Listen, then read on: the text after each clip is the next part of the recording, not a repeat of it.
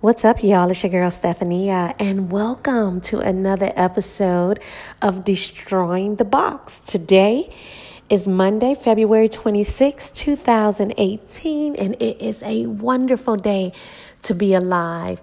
Today, I just want to talk to you briefly about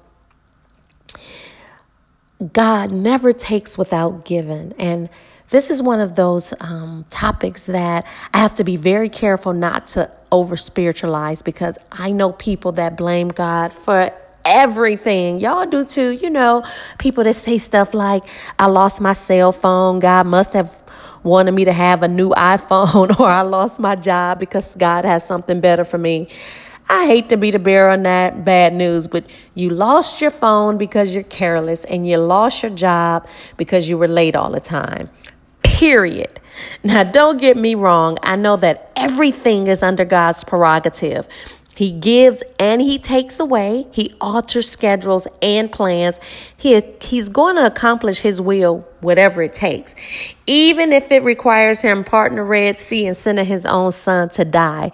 He see things from a bigger perspective.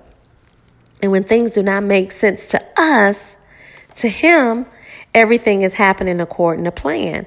However, this does not mean everything that happened in our lives is a part of some bigger scheme. But what I want to take time to deal with is something that is the things in your life that you know God's hand is in because He has revealed Himself in it.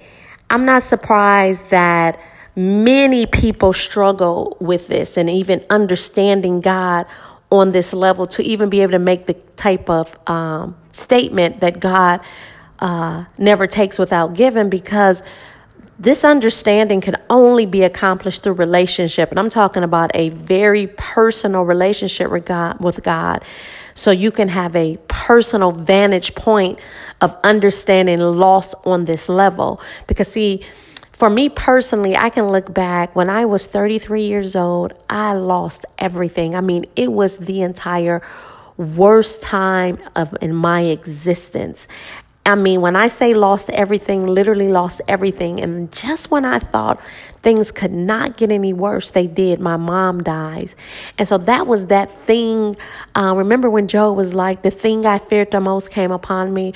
Well, that is the how I was feeling when my mother died that was the worst thing that could have happened to me and it happened. But over a seven year time period god began to restore things to me. Things. One thing at a time he restored them now proverbs 10 22 says the blessings of the lord makes one rich and he adds no sorrow, sorrow with it. I knew god had the power to restore things that had been lost in my life.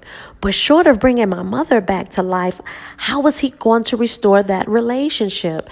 And i ask that question because we've all suffered loss. I have a really good friend who just lost her husband, and it's a huge and devastating loss. His loss has left a huge void in his life.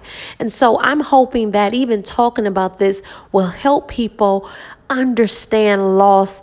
Um, give you a maybe a different perspective of loss. Because what I do understand is that even though God did not give me my mother back he restored me in that area by giving me more of Him, more love, more grace, more mercy, and more access to Him.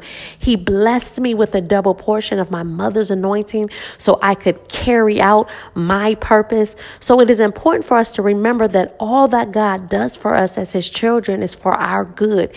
He is blessed in both the giving and the taking away because both are for the sake of our joy often it is in the takeaway that our true love, trust, and character is revealed.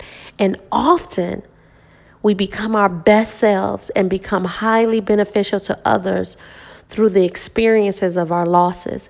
And so, whether it's the loss of things or a loss of a person, God usually does, in most cases, has a greater plan and purpose.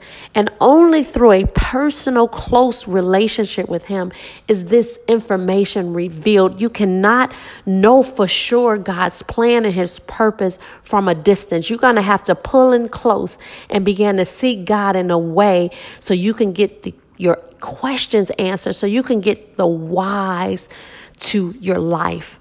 And so I would just like to thank you and encourage you. Thank you for joining me for another episode for Destroying the Box. And I look forward to us coming together again soon. Thank you.